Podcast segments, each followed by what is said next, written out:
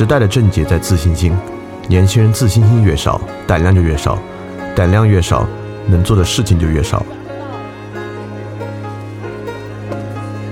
来翻转电台，用知识充实你对周遭世界的了解，培养你的安全和自信心。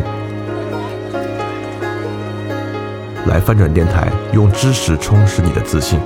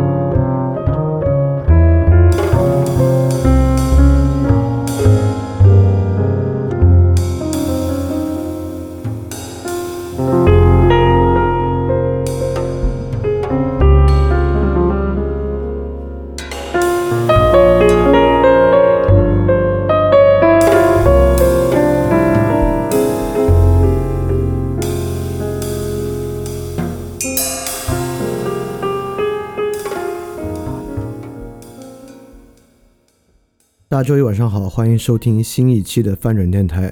我是李厚成，这是我们这个系列的第八期了。那么在讲今天这期的内容之前呢，因为昨天有同学问，昨天我们公告发了嘛，是因为我写这个陀思妥耶夫斯基《地下室手记》的剧毒，然后特别难受，所以我们昨天才把昨天晚上的讲座挪到今天晚上的。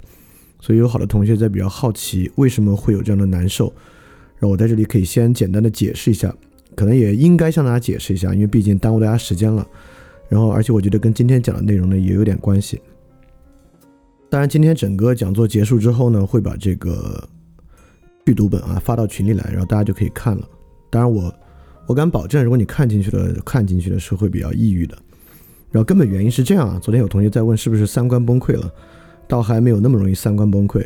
然后这本书它的核心的观念，尤其是后半部分，最简单的来讲，讲的一个这样的逻辑：首先。陀思妥耶夫斯基非常绝望地认为，要依靠人自己的理性或者依靠他自己的善念去变好，几乎是不可能的。在陀思妥耶夫斯基的预想和在他的计划之中呢，这个人变好经历了一个这样的过程，是因为由着人自己的恶意，他去不断的做恶事。所以整个地下室手机的后半部分，就是他一而再、再而三、一而再、再而三的去犯下了不可饶恕的罪行。那么接下来呢，就是他比较正面的部分了。在这个人犯下一而再、再而三的罪行之后呢，陀思妥耶夫斯基进入他比较乐观的一个部分。他虽然悲观的认为人是不可能依靠自己而放弃恶行的，但是他很乐观的认为，人可以在犯下这些恶行之后，因为恶行带来那种直观的愧疚感，因着这样的愧疚感啊，一个人可以被这样的愧疚感逼迫到他自身，因着这个罪的感觉。成为他自己，成为视其所视的那么一个人，这是陀陀陀思妥耶夫斯基在这本书里面大概开了一个药方。然后开这个药方，我看到最后为什么我就特难受呢？难受的原因是这个，因为我意识到今天这个社会，尤其是在移动互联网的技术之上搭建的社会，人们其实并不是少做了错事儿，对吧？在网上有铺天盖地的各种网络暴力和各种各样的论战啊、对骂。因此，我意识到的一个实际情况呢，是正是由于今天的人们并不真正的活着，并不真正以面对面的真诚的方式交流，所以说，陀思妥耶夫斯基所设想的那个，你可以在一个真诚之人的逼迫之下犯出罪行，因而面对这样罪行的罪内疚感啊，这个事情在今天的社会啊，反而不会存在了。正是因为这个原因，它不会存在呢，所以说，今天人犯出各种各样间接的恶行。但其实呢，对他自己不会有任何触动，所以陀思妥耶夫斯基想寄托的、想寄望的那个触动，在今天的社会呢，并不会发生，因此形成了这么一个死局。所以这个是我看到那后面特别特别难过的一个原因，就是我意识到陀思妥耶夫斯夫斯基并没有预料到互联网技术的出现，因此在他的逻辑之下呢，首先啊，我是很认可他这个逻辑的。在他逻辑之下呢，今天的社会呢，我们面临一个死局。当然，我们这期节目呢是要来说这个知识分子和中国古典的士的这个问题的。那么这个死局呢，同样在士之的身上其实体现的更为明显，在知识分子身上呢体现的更为明显。所以我们来。呃，在这个背景，在这个情绪之下来说这个问题呢，其实还不是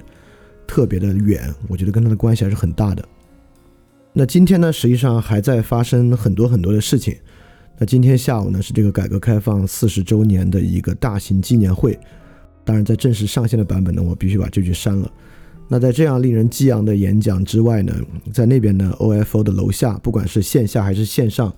都出现了押金的挤兑。那么曾经。在社会上给我们许下特别巨大的诺言啊，就是会彻底改变我们的出行方式，更新人与人间的合作关系，以共享经济带来这个价值、那个价值的一个企业呢，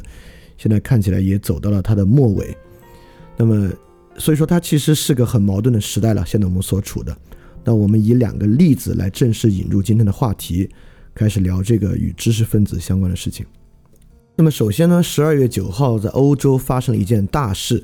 当然，这个事情跟欧洲其他的政治事件来比啊，兴许并没有那么的突出。但是这个人其实不得了，欧洲呢掀起了一场新的政治运动。这个运这个政治运动呢，其实是在最近风起云涌两件大事，一个是英国脱欧，一个是法国黄黄马甲的这个社会运动，在这个背景之下爆发的。在这个背景之下呢，法国现在可能最著名的经济学家，就是在前年写出了震惊世界的这本新书。二十一世纪资本论的这个 Thomas Piketty，然后他呢掀起了一个新的运动，这个新的运动呢现在已经收获了两百多名欧洲学者的签名。这项新的运动呢旨在解决欧洲分裂啊、社会矛盾加剧，尤其是分配差距拉大、贫富差距拉大，包括欧洲欧洲这个右翼的浪潮。欧洲现在极右翼上台的国家已经包括了匈牙利、呃意大利等的国家，然后有右翼风险的国家。包含瑞典啊、德国啊，甚至法国啊这样的国家。那英国呢，已经是不是一个极右翼国家，但是已经是个右翼保守国家了。那么现在皮凯蒂呢，就提出了一个非常细致的方案。这个方案首先呢，要将各国的收入支出差距，就是社会分配的差距呢，限定在这个国家 GDP 的百分之零点一。所以基本上，由于他是个经济学家嘛，所以皮凯蒂提出这个方案呢，是一个以经济学视角切入的方案。基本上每年要拿出很大的一笔预算，这个预算从大公司利润、高收入者啊等等，包括碳排放税收中得出这个利润。这笔钱呢，用于资助研究、培训欧洲大学，资助那种能够调整经济增长模式为目的的项目。这个经济增长为模式为目的的项目，让我想起想借啊，包括移民的接受与融合，包括支持呢参与这个推动的人，每年大概有四千万欧元。这么一个额度，当然以这种方式来进行社会运动呢，在欧洲并不是第一次了。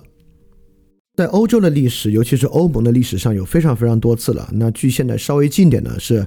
二零零三年，就著名的法兰克福学派大学者尤尔根哈贝马斯策划了他跟法国大学者德里达共同署名的文章。这两个真是如雷贯耳啊！哈贝马斯与德里达在法兰克福汇报上有他们共同署名的文章。二零零三年呢，恰逢美国发动对伊拉克的战争，然后哈贝马斯与这个德里达就说起了伊拉克战争之后欧洲的再生，包括呢美国的知识分子理查德罗蒂，这个罗蒂呢也是相当著名的，提出时代的症结是自信心的 这么一个学者啊，然后他也发表了响应文章，之后呢包括穆西格呀、翁贝托艾科啊、吉尼亚瓦蒂莫啊，呃包括费尔南多萨瓦特啊，都在各自的报纸上发表了这个文章。这些文章呢都集结成册发表了。如果大家想看的话呢，有这么一本书，也有中文译本，叫做《旧欧洲、新欧洲、核心欧洲》，讲的就是在这个2003年美国袭击伊拉克之下，欧洲人如何看待欧洲认同的问题。大家不要小看这样的倡议啊！在这样的倡议之后呢，包括整个欧洲国家与北约组织渐行渐远，整个欧盟呢在逐渐形成一个更以欧洲为整体团结的一个组织。其实正是在二零零三年哈贝马斯的倡议之下所发生的，所以二零零三年的哈贝马斯，那么今年就是前几天的这个托马斯皮凯蒂，看会不会很希望皮凯蒂的这次运动呢能够收到好的效果。那么这两个呢，都是知识分子直接介入到政治与公共生活之中非常非常好的例子啊。当然，欧盟是由很多很多国家构成的，那在这些国家之中呢，都是给知识分子提供了一个施展的场合。所以说，虽然这只是一个类比啊，他们在很多地方都有巨大的差异，但是我觉得现在欧盟的情况呢，跟那会儿春秋的，跟我国春秋时代的情况，其实在某种程度上有相似。一会儿我们讲到春秋时代中国的士的阶层的最初的缘起的时候呢，也会讲到这样的类似。那么皮凯蒂在欧洲行动呢，在我们这边知识分子也一样在行动。那么今天北京还有一个事情啊，就是引起了很大很大的争议，就这个著名的学者黄河清正在清华大学发布他的一个演讲。这个演讲的内容跟皮凯蒂一样，是包含很多非常细节的倡议的，不仅仅是一个学术的推导。那么这个演讲呢，是我用臭名昭著这个词来说也并不过分，就臭名昭著的希腊文化虚假论。就是首先，他做很多西方概念的批判，认为整个古希腊文明呢，其实是一个被杜撰出来的概念，包括这里面呢包含很多西方中心主义的批判，然后其中呢很快就会走到新儒家那套，呃，这都不算新儒家那套了，算比较原教旨主义儒家那套，包括这黄河清教授今天在这里面其实提到了很多非常细节的倡议啊，包括认为我们应该放弃西方的纪年，因为比如说现在说二零一八年啊，其实是西方世界的纪年方式。他建议呢，以一九四九年为复兴纪元的元年来做中国一个新的计时方式。他也希望我们能够放弃西方节假日来作为法定节假日，重新树立更多的中国传统节日作为法定节假日，包括希望我们能够放弃西方度量衡等等等等的一系列啊。就是虽然看上去或者初听上去啊，这像是风言风语，就是像是像是完全没有水平的人来讲的话。但其实，说实话，在听多了之后，我倒还不完全这么看。但这并不代表我接受他任何一丝一毫的倡议啊。就对这样的倡议本身，我是觉得其实是很荒唐的。但是对于这种倡议的初衷和出发点，我现在却开始有了一些理解。那包括这位黄河金教授呢，在他自己的这个演讲之中，其实也提到了，他提到中国现在需要一场启蒙，但在他的语境之中呢，他认为他虽然使用了这个西方的这个词汇启蒙。在他看来呢，可能最需要启蒙的是中国的知识分子。其实这也是一个知识分子批判了。在涉及知识分子话题的时候呢，知识分子批判是不得不去提及的一个东西啊。因为现在整个社会上其实有很强烈的批判知识分子的氛围，这也非常非常重要。那我觉得这里面其实有两种观点。第一种观点呢，会认为我们这个时代其实已经不再需要知识分子了，因为知识分子在这个时代看起来是一群。键盘侠只会打嘴炮的人，比起实在的，类似于科学家呀、企业家啊等等等等的，已经完全无必要了。他们更多时候呢，就是做一些越界的批判行为。那么第二种批判呢，认为知识分子是很有必要的。那只是今天我们这个时代呢，知识分子并没有大胆的发挥他们的作用，认为知识分子并没有发挥其在社会上应当发挥的作用。所以基本上是这两种批判。那么。我们很快就会往下来说啊，我们怎么去看待这两种批判，以及怎么看待知识分子这个话题。其中很重要的呢，我们还是要回答：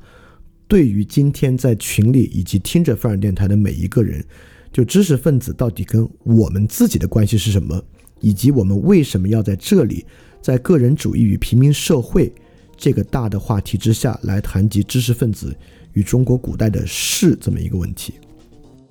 尤其是知识分子的失序这个问题与大家的关系，首先呢，它与个人主义和平民社会这个关系非常非常大。知识分子失序作为一个非常重大的问题，跟我们现在形成一个技术社会，跟平民主义教育，就是杜威所兴起这种从普鲁士发源到美国杜威实用主义所奠定的这个现代平民主义教育以及社会平庸化等等等等，都有非常非常大的关系。所以。呃，我们也知道技术社会，然后现代教育和平庸化，是我们这次个人主义平民社会之中三个很核心的板块。那其实现在我们刚讲到第二个板块啊，就是个人主义之前的时代。当然，我们这一期也是第二个板块的最后一期了。今天这期讲完，我们从下期就开始讲个人主义的产生了。那正式开始介绍一些历史之前呢，我们首先要来问谁是知识分子？这个问题非常重要。这个问题今天。是我们在整个接下来的过程中，应该说他们知识分子，还是我们知识分子这么一个问题，这个问题就有这么重要。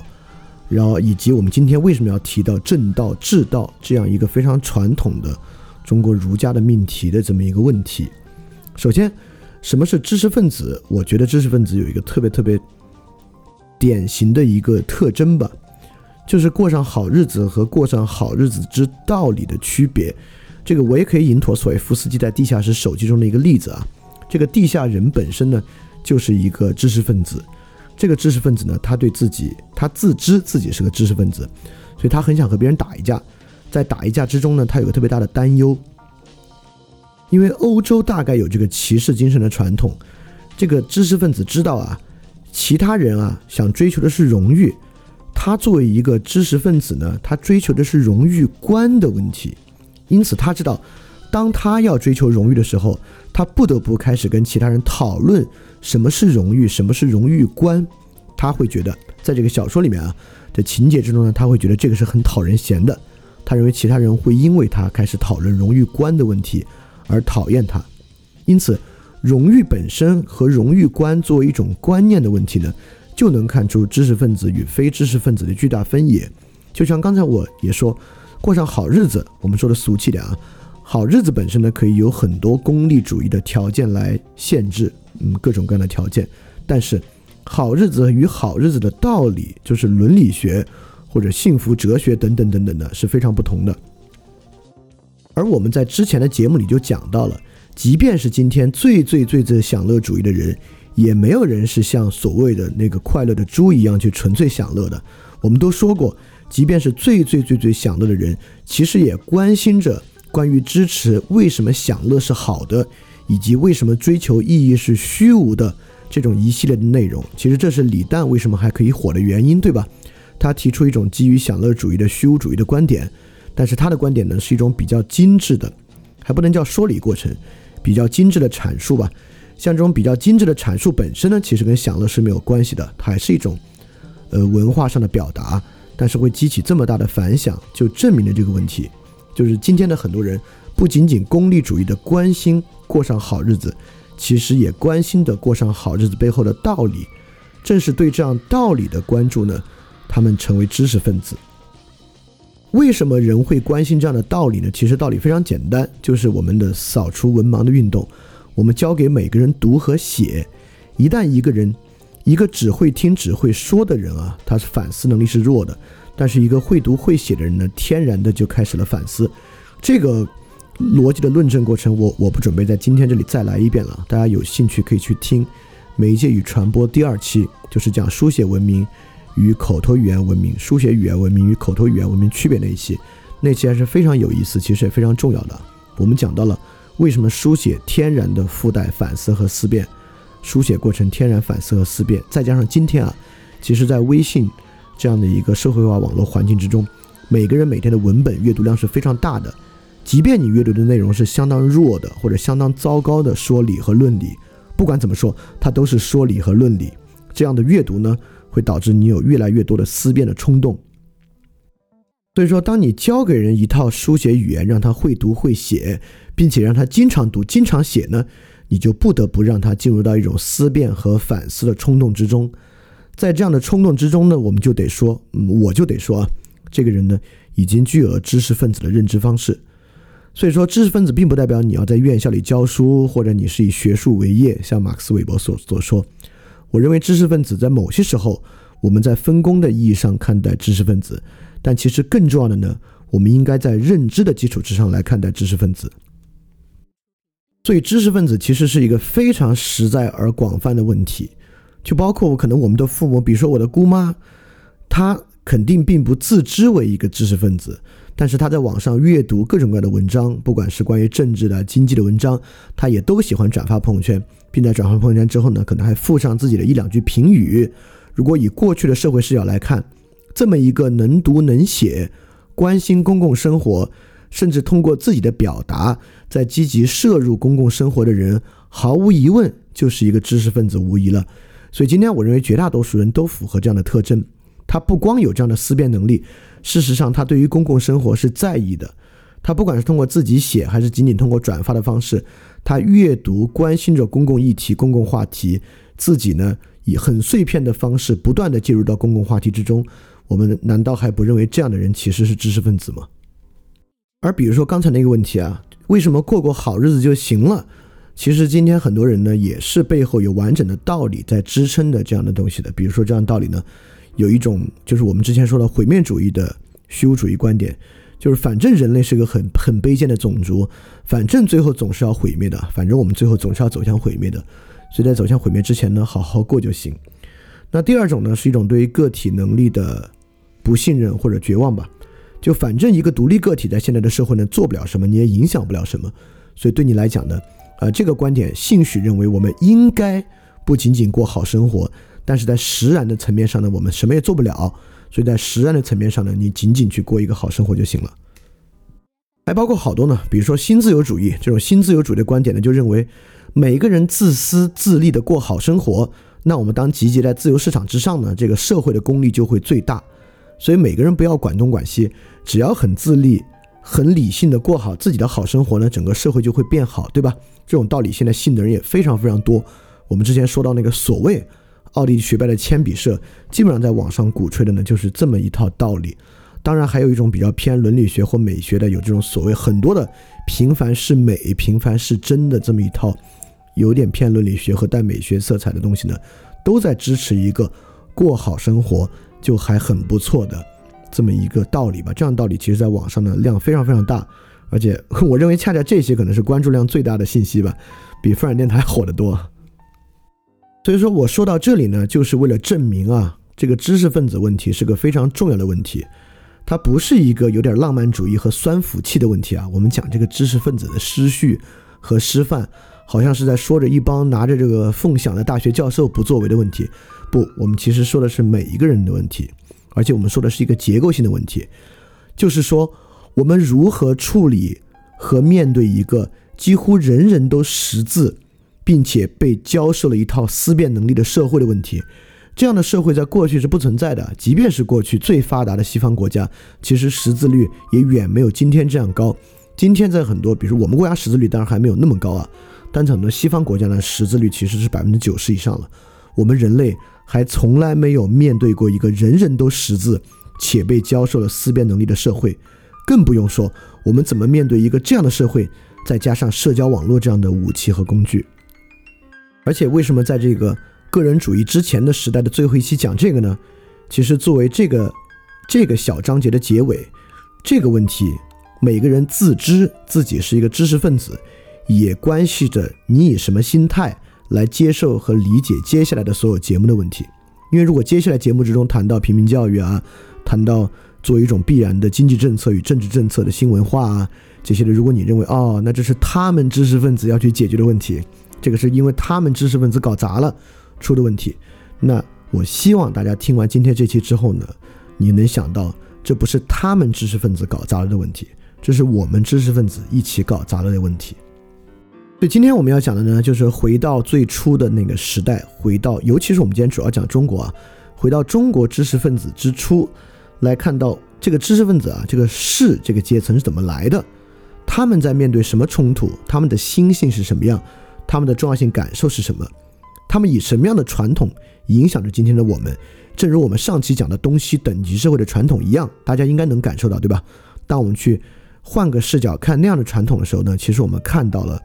一种跟今天的关联，今天也一样。今天我们绝对不会花很多时间去讲儒家思想的源流和变革。我们并不关注这些士们他们的主张是什么，我们关心的这些士，他们为什么关心这些问题？他们在遭遇什么样的困境？他们怎么会对这些问题感兴趣？怎么会养成这样的思考习惯？这么一个问题。当然，关于今天的知识分子批判呢，肯定也是这个主题特重要的一个问题，但就不是今天这期了。我们会在之后，尤其是在新愚蠢那个部分，来讲这个今日时今日的知识分子批判的问题。那么，当一个人拥有知识分子的认知之后呢，他开始想很多很多的问题，尤其是合法性和合理性的问题，尤其是针对他们自己和他们所处的政治共同体的合法性和合理的问题，他们当然要讲。就例如我们说过上好日子和好日子的道理，包括这些知识分子，就所有人啊，在生活中遭遇他人，他自然会想到主体坚信啊。秩序的问题，这也也就是为什么今天我们公共社会的绝大多数文章，你要去分类的话，它要么都带有心理学，要么带有政治哲学的色彩。就在今天这个社会，像我们这种能读会写、未必读过很多书的人呢，其实都会去关注主体间性啊、主体间秩序的这些问题。所以说，就所有这些公共事务呢，这些知识分子不光发表他的诉求，不光发泄他的不满，他们还要发表对此种公共事项道理的看法，就是背后的道理是什么。当然，有时候他们并不是自己说。他们难以抑制的要去转发那些他们认为对的道理，但我这里说道理，并没有说是好的道理啊，绝大部分的都是歪理。比如说大家最爱转发和看的那个《奇葩说》，它是一个公共说理的栏目，虽然里面的内容呢，绝大绝大部分呢都是歪理，但是大家喜欢。就对《奇葩说》的火热呢，其实你也能看出这个社会本身是带有反思和思辨的，虽然这个水平相当的不高。其实康德在《何谓理性》里面也讲啊，康德不是说。要有勇气施展理性吗？在何为理性这个文章之中，康德这个勇气施展的对象，其实也是在一切公共事务上有勇气去使用理性。从这个角度来讲呢，我们确实今时今日人呢都是知识分子。那是不是对公共问题有反思和思辨就是知识分子呢？其实还差最后一步。过去的国王、大贵族、欧洲的主教等阶层，毫无疑问啊，都是对公共事务有理性。不管是不是理性吧，有思辨和评判能力的，但我们一般不把这些人称为知识分子，对吧？我们认为他们就是当权者。那么知识分子呢，还有一个特别特别重要的条件，就是知识分子呢一般就站在中间。站在中间是什么意思呢？因为理性本身天然的具有否定性，这个东西我也不在这儿详细论证了。这个如果你感兴趣，可以去听黑格尔那期讲那个理性的否定性的问题。那么站在这个社会纯粹两端的人啊，是不容易产生对社会批判的。比如说最高权力机构以及最高权力机构中的个体呢，本能的就会觉得自己特别合理，他们是不会对这个合理性和合法性去做批判的。那么最受压迫的群体呢，会本能的觉得因为自己是受害者，因而也天然的具有合理性。对于是不是受害者就就就具有合理性这点呢？这点呢，其实他们也是不怎么去判断的，对吧？所以站在社会两端的人，我们一般不把不把它叫做知识分子，哪怕他们能读会写，具有这个思辨力，因为这两端呢都有谱系学意义上的道德冲动，意思呢就是尼采所说的贵族道德与奴隶道德。其实从这个分析上，我们也能看出啊，虽然我非常喜欢尼采，极其推崇尼采，但同样尼采的理论呢也不能照单全收，因为尼采对于道德冲动啊和道德产生的这个关系。还是一种二元对立的结构，就是这个奴隶与贵族对立的结构。但其实社会呢，实际上比这个结构要复杂，对吧？社会其实具有中间地带的。那么中间地带的人呢，其实并没有奴隶道德或者贵族道德之冲动，或者并没有那么强烈。很多时候是一个混成体。因此，在中间的人呢，会成为一种可以反思的社会结构。我们就把这，我们一般把这部分人呢，称之为知识分子。对我们刚才说还差一个条件啊，成为知识分子，那就是知识分子。其实天然的，它是社会的非主导力量，和它是社会的一个中坚力量。当然，今天的社会形成一种所谓的纺锤体型的结构和中产阶级社会，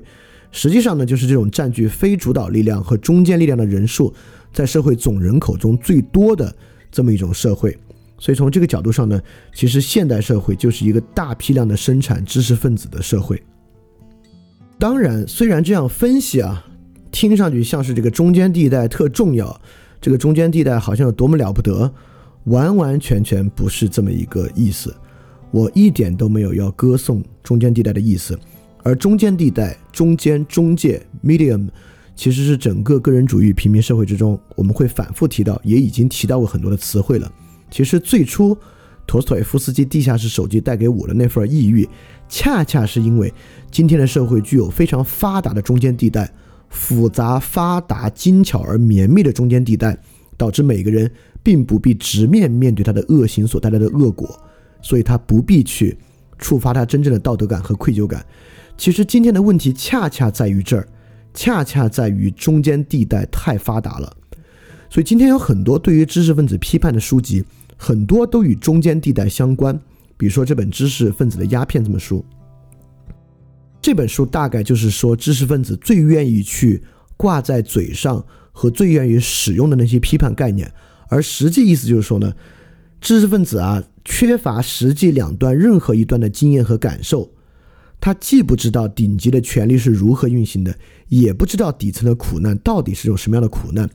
让他对顶层的批判和底层的捍卫呢，都显得缺乏实际的依依据，而很愿意去接触这种所谓的知知识分子的鸦片，就这些拿起来就可以用的这些轻巧的美妙的概念来做，实际上中间地带呢，就会带来这样的问题。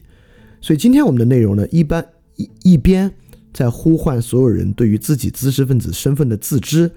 但是我们并没有说啊，知识分子和士这么一种传统是一个在今天的社会特别重要的模式和方法。这个传统啊，在今天的社会确实未必是有用的，未必是我们最需要的。所以说，回到我们所说，今天的社会是一个大批量生产知识分子的社会。今天的两个群里面，包括听的所有人呢，大概。你都，如果真的是来听发展电台了，你肯定是接受过一定教育的，你肯定是个知识分子。今天呢，我们成为了一个问题。像之前说的，我们从来没有人类社会的某个阶段拥有这么高的识字率，我们教育了这么多能说读、能说能写、具有思辨能力的人，而这样的一个结构呢，今天已经成为了一个问题。这个问题呢，有以下几个面向：首先是中间的阶层的不断的分化。在过去呢，一个中间阶层的知识分子阶级啊，不管是西方的教师阶层，后来的启蒙知识分子阶层，还是我们这边的士族阶层，其实都没有那么复杂。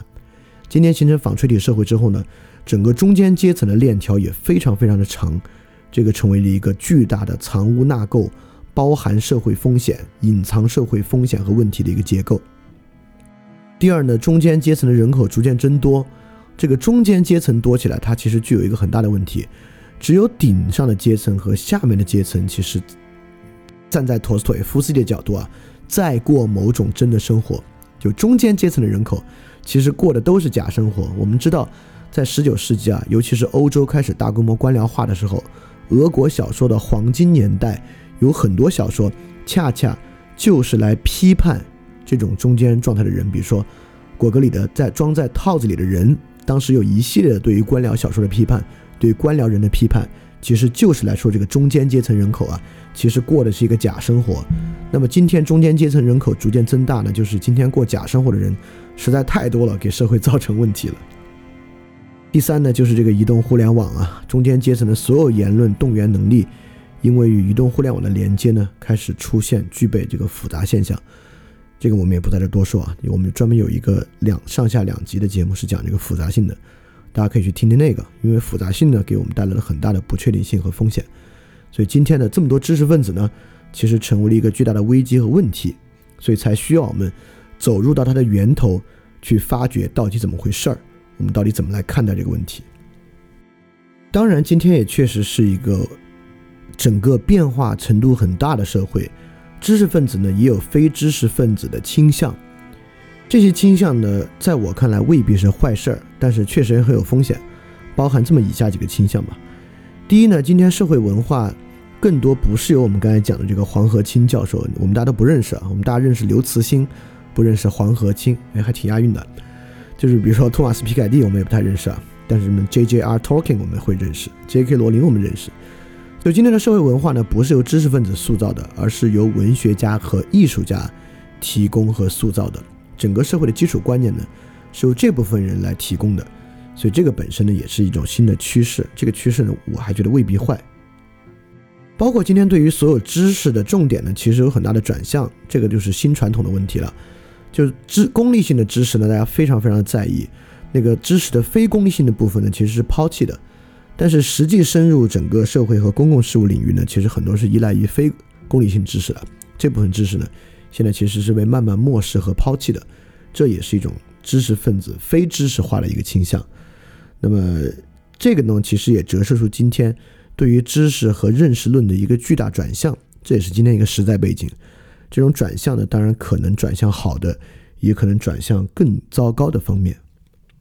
而所有这些问题呢，包括我们刚才说的啊，对于功利知识的追求和非功利知识的抛弃呢，其实也与知识分子的个人主义。和平民主义呢大有关系，对吧？我们之前说过，个人主义和平民主义的内涵啊，与这种世俗化、啊、功利性啊有很强的关系。所以其实也就是为什么我们要在这里啊提知识分子啊。那么，呃，我其实我还是想给大家举个例子啊，就是这种反对知识分子传统啊、非知识化到底啥意思啊？特别是为什么今天社会文化由文学家、艺术家提供，这话是啥意思？就是有一个反向的东西吧，就是其实很有名啊，你可能没没看过，你也听过，你望文生义，顾名思义呢，也大概能理解个两三分它的意思啊，就是苏珊·桑塔格那个反对阐释，整个阐释呢，阐释说的呢，更多的就是对于艺术作品和文学作品的阐释，这个阐释工作呢，大概是知识分子来做的。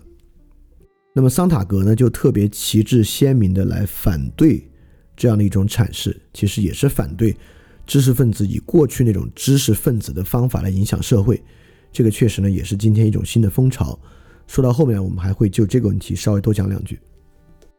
好，那终于说到要关联到这个历史的部分了，就是知识分子呢，都生活于知识分子的传统之中。就知识分子啊，尤其是。我们在之前讲这个书写文明与口语文明的时候，有一个特别特别重要的分野，不知道大家还记不记得啊？只有书面文字有历史和传统，口头语言呢，可以比如说格萨尔王的史诗是代代口头相传的，这个史诗呢，当然包含这个民族的传统，但其实那种传统感跟我们今天所说这种传统感是完全不同的，因为格萨尔王的史诗如果没有书面文本的话啊，你今天听到的就是唯一版本。他说给你什么？虽然说的是过去的故事，但是过去的故事呢，就是那样了。它本身并不包含那种批判性。当我们说传统的时候，我们大概就带有一种与今时今日做对比的意味。但格萨尔王的口传史诗作为唯一的版本呢，其实是不具备对比意味的。但是真正有书面语言之后，我们才真正拥有这个传统。比如说我们之前讲孔子那期讲过啊，就是《论语》的版本啊。有包括之前的一些先秦这个文本的版本，我们其实在很多古墓里面发掘过很多不同的版次了。在这些版次之间的对比呢，就是对这个东西做研究一个特别重要的部分。而我们今时今日人对它的阐释和那会儿的原始文本呢，也形成很强的对应关系。所以，一个会读会写的人，天然的就生活在传统之中。而我们今天呢，就是要来梳理中国式的传统。来就由传统概念呢做简单的梳理，因为今天我们面对的巨大问题就是接受延续传统还是抛弃传统的问题。我们在陀思妥耶夫斯基那期讲过了啊，就除了西欧社会，全世界其他国家现代化或全球化，不如说就是西欧化，因此带来他所在的社会最根深蒂固的矛盾，就是西欧传统与本地传统冲突的矛盾，就是我们在五四时期的矛盾，我们要决定。继续延续传统还是抛弃传统的矛盾？当然，在我们今天的意识形态教育之中呢，抛弃传统是正确的，且抛弃传统占了上风。但其实呢，事情并不完全是这样。但是这个可能可能也并不是我们今天最核心的。在这一页呢，我只是想说，大家要理解到，知识分子不是学习一个理性体系的人，知识分子本身就必然的生活于非常漫长的传统之中，而对传统的了解呢？对于换一个视角来看待每个知识分子自己的思辨是非常重要的。